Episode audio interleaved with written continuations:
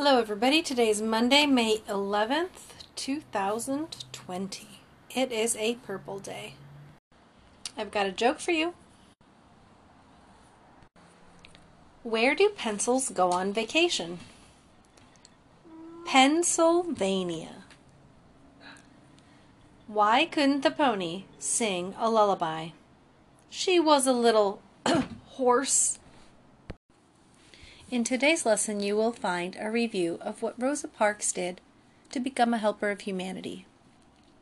Along with her, Ruby Bridges, Martin Luther King Jr., Nelson Mandela, Wangari Maathai, and Cesar Chavez stepped outside of themselves to help others.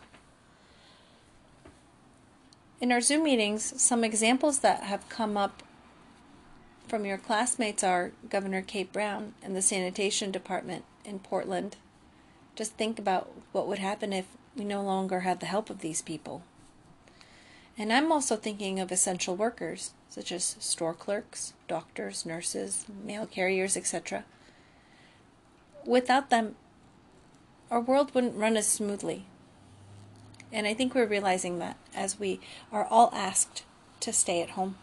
Your assignment for today will be to write down the person's name who you think is a helper of humanity and why you chose them. Give at least one reason. In math today, we're going to skip count by fives.